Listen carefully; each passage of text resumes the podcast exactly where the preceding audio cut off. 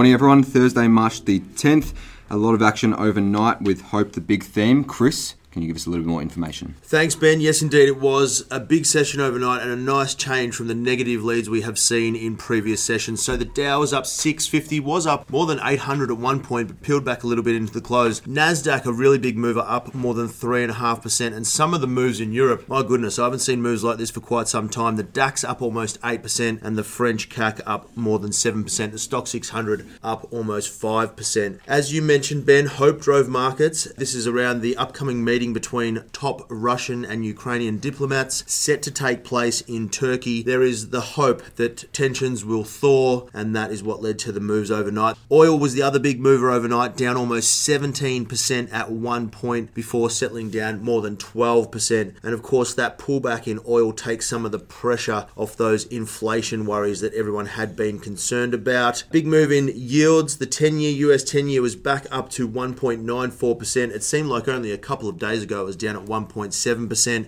and the two year yield at the highest since December 2019. Gold down 2.7%. That doesn't help my Westgold trade that I opened yesterday, but we'll talk about that more in just a moment. And the other big mover was tin, down almost 20% overnight. So, still some really hectic things happening in commodity markets, but all told, uh, hopefully markets have found a bottom and are moving higher. Thank you, Chris. And despite all that, our futures up just 27 points We didn't have a good day yesterday, today, so it's not like we front run it, but there is a pretty easy explanation of that, and that is our 25% market weighting in materials. That sector is down 2%, while almost every other sector is up. Uh, tech is up the most, as Marcus flagged earlier this week. There is a bit of a short term trade on that sentiment shift, but with rising rates and inflation all but locked away in the medium term, you will want to tread carefully there, but we'll have a little bit more on some potential idea trades in a moment. Tom, what have you got happening today? Thank you, Ben. Well, all sectors were higher on the open, but a few things have changed. We've seen that fall in the energy price translate into some weakness for that sector. Tech stocks and telcos are the most improved. At the start of the open, the all tech index was up more than 3%. Energy and consumer staples, as we sort of talked about, bring up the rear. They're in negative territory. We've got Rio Tinto trading ex dividend, it's off around 7%. South 32 trading ex as well, that's down about 1. Not too much going on in on the corporate front. Sezzle has made 20% of its staff redundant, and Myer has paid its first dividend in four years 1.4 cents you get. And the stock is up almost 20%. Thank you, Chris.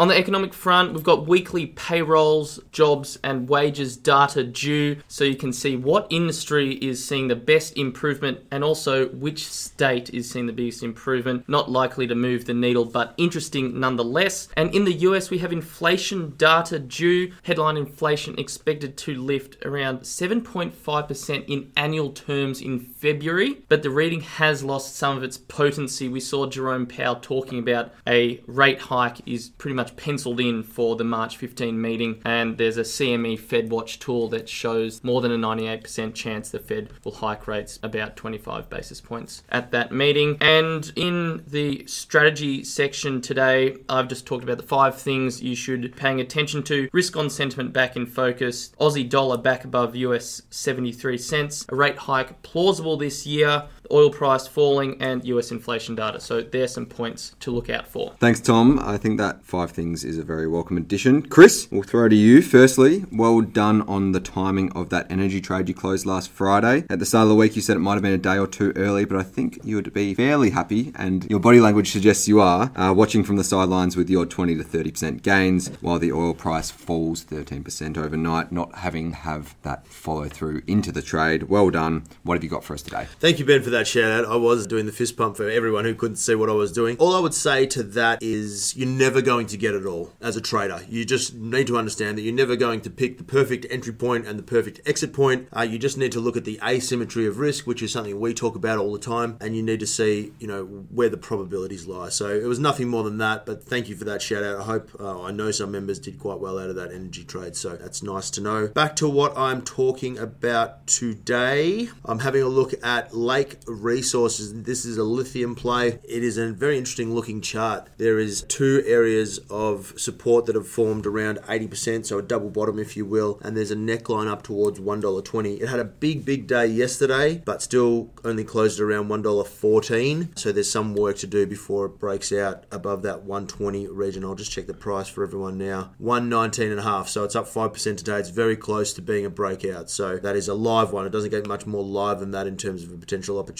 And that is it from me. Thank you, Chris. Layden, anything interesting coming from the brokers this morning? Thanks, Ben. Nickel Mines looks like it's the story of the morning. It was downgraded at Credit Suisse and Ord Minnett. Credit Suisse lowered its target price 23%, commenting that Nickel Mines' market perception impact will likely linger based on that relationship that it has with Tsingshan Holdings. Credit Suisse and the target price there is 4% below the current share price.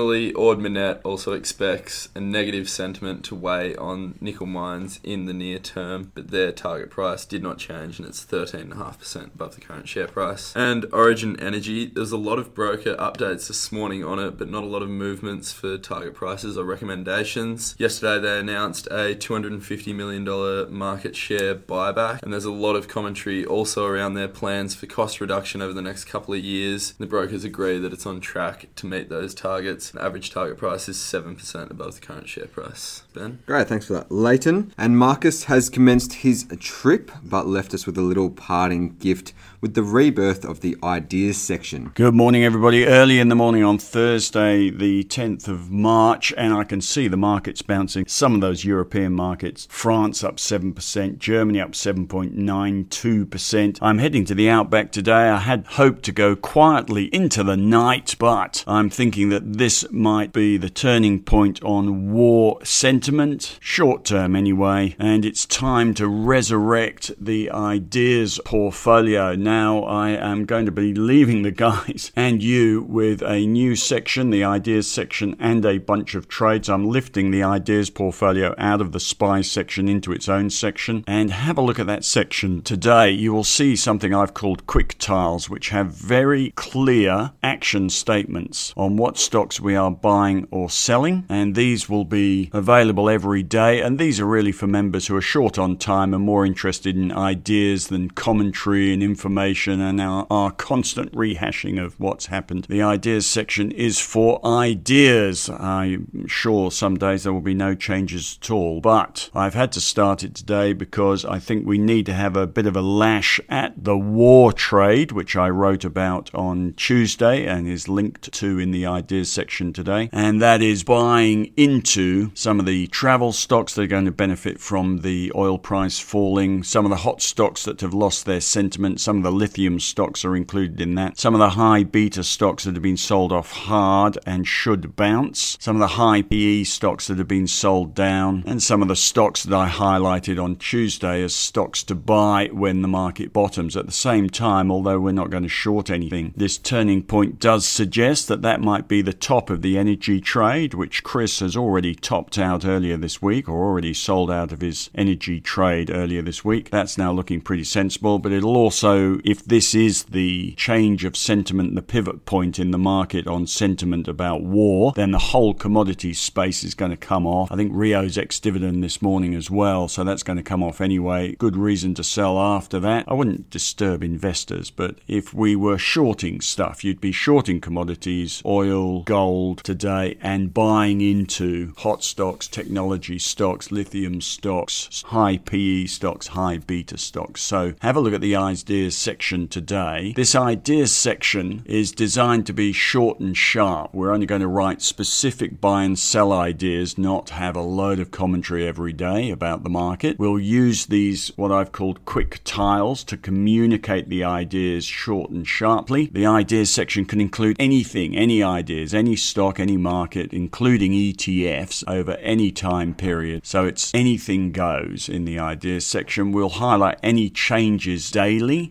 Ideas will also be approved by the whole team but attributed to a team member that came up with it, and we'll include a spreadsheet which monitors the trades. I think we should probably have a strict stop loss discipline as well, but it's a bit quick for me to develop that and impose that on the team whilst I'm away. But we'll probably use rolling stop losses with reference to an ATR average true range, which sort of sets a stop loss according to how volatile the stock is. We haven't included that yet. We may have to wait for me to return before we do that, and I don't want to lock everyone into one mechanism for all trades yet. So have a read of the ideas section today. We have eight new trades today. I'm still putting that together, but by the time you listen to this podcast, they will be up on the website. Let's see if we get this turning point right. Meanwhile, I'll hand you back to the morning podcast. You have a fabulous day. I will, whilst I'm in the outback, be hopefully updating you with pictures and stuff if I get the opportunity, if the internet's working out there if my phone's working out there. We will see. Otherwise, I will see you in a couple of weeks. Enjoy the new ideas section. Right, thanks for that rundown, Marcus. Now, oil was down 12% overnight, as we flagged. It hit a 13 year high of $130 a couple of nights ago. There's been a lot of activity, but the big question is is that the big top last night? Tom, what do you think? I think absolutely in the short term we have seen a big top, but I reckon we will see oil prices back here in the not too distant future. I saw Goldman Sachs, they had upgrades to all of their oil price forecasts. So I think, uh, yes, short term, big top to answer your question. You know, brokers get it wrong all the time, right? I thought they were gospel. Thank you, Tom. I listen to everything they say. Especially Goldman's. Thank you, Tom. Chris? Yes, I think it is. We've talked before about commodity prices overcooking it in both directions. I think the overcooked to the upside in oil is in, and things will settle down and normalise, regardless of what happens with the Ukraine Russia situation moving forward. Great, thank you, Chris. Layden? Yeah, I was reading this morning that the United Arab Emirates are looking to increase their oil production and they're going to encourage OPEC to ramp up supply as well. So I think that's definitely going to help bring those oil prices back under control. Great, thank you, Layden. And I tend to agree with the general sentiment. I think, as we've talked about, the commodities do have a tendency to overshoot. I think oil's overshot. Obviously, the volatility and the uncertainty surrounding conflict uh, adds to that a lot. Uh, So I think we'll have a big top here, but then it will probably resume, as you said, Tom, a general uptrend in the oil price as inflation and rising rate environment continues to take hold. So that wraps it up today. Thanks, guys. See you tomorrow.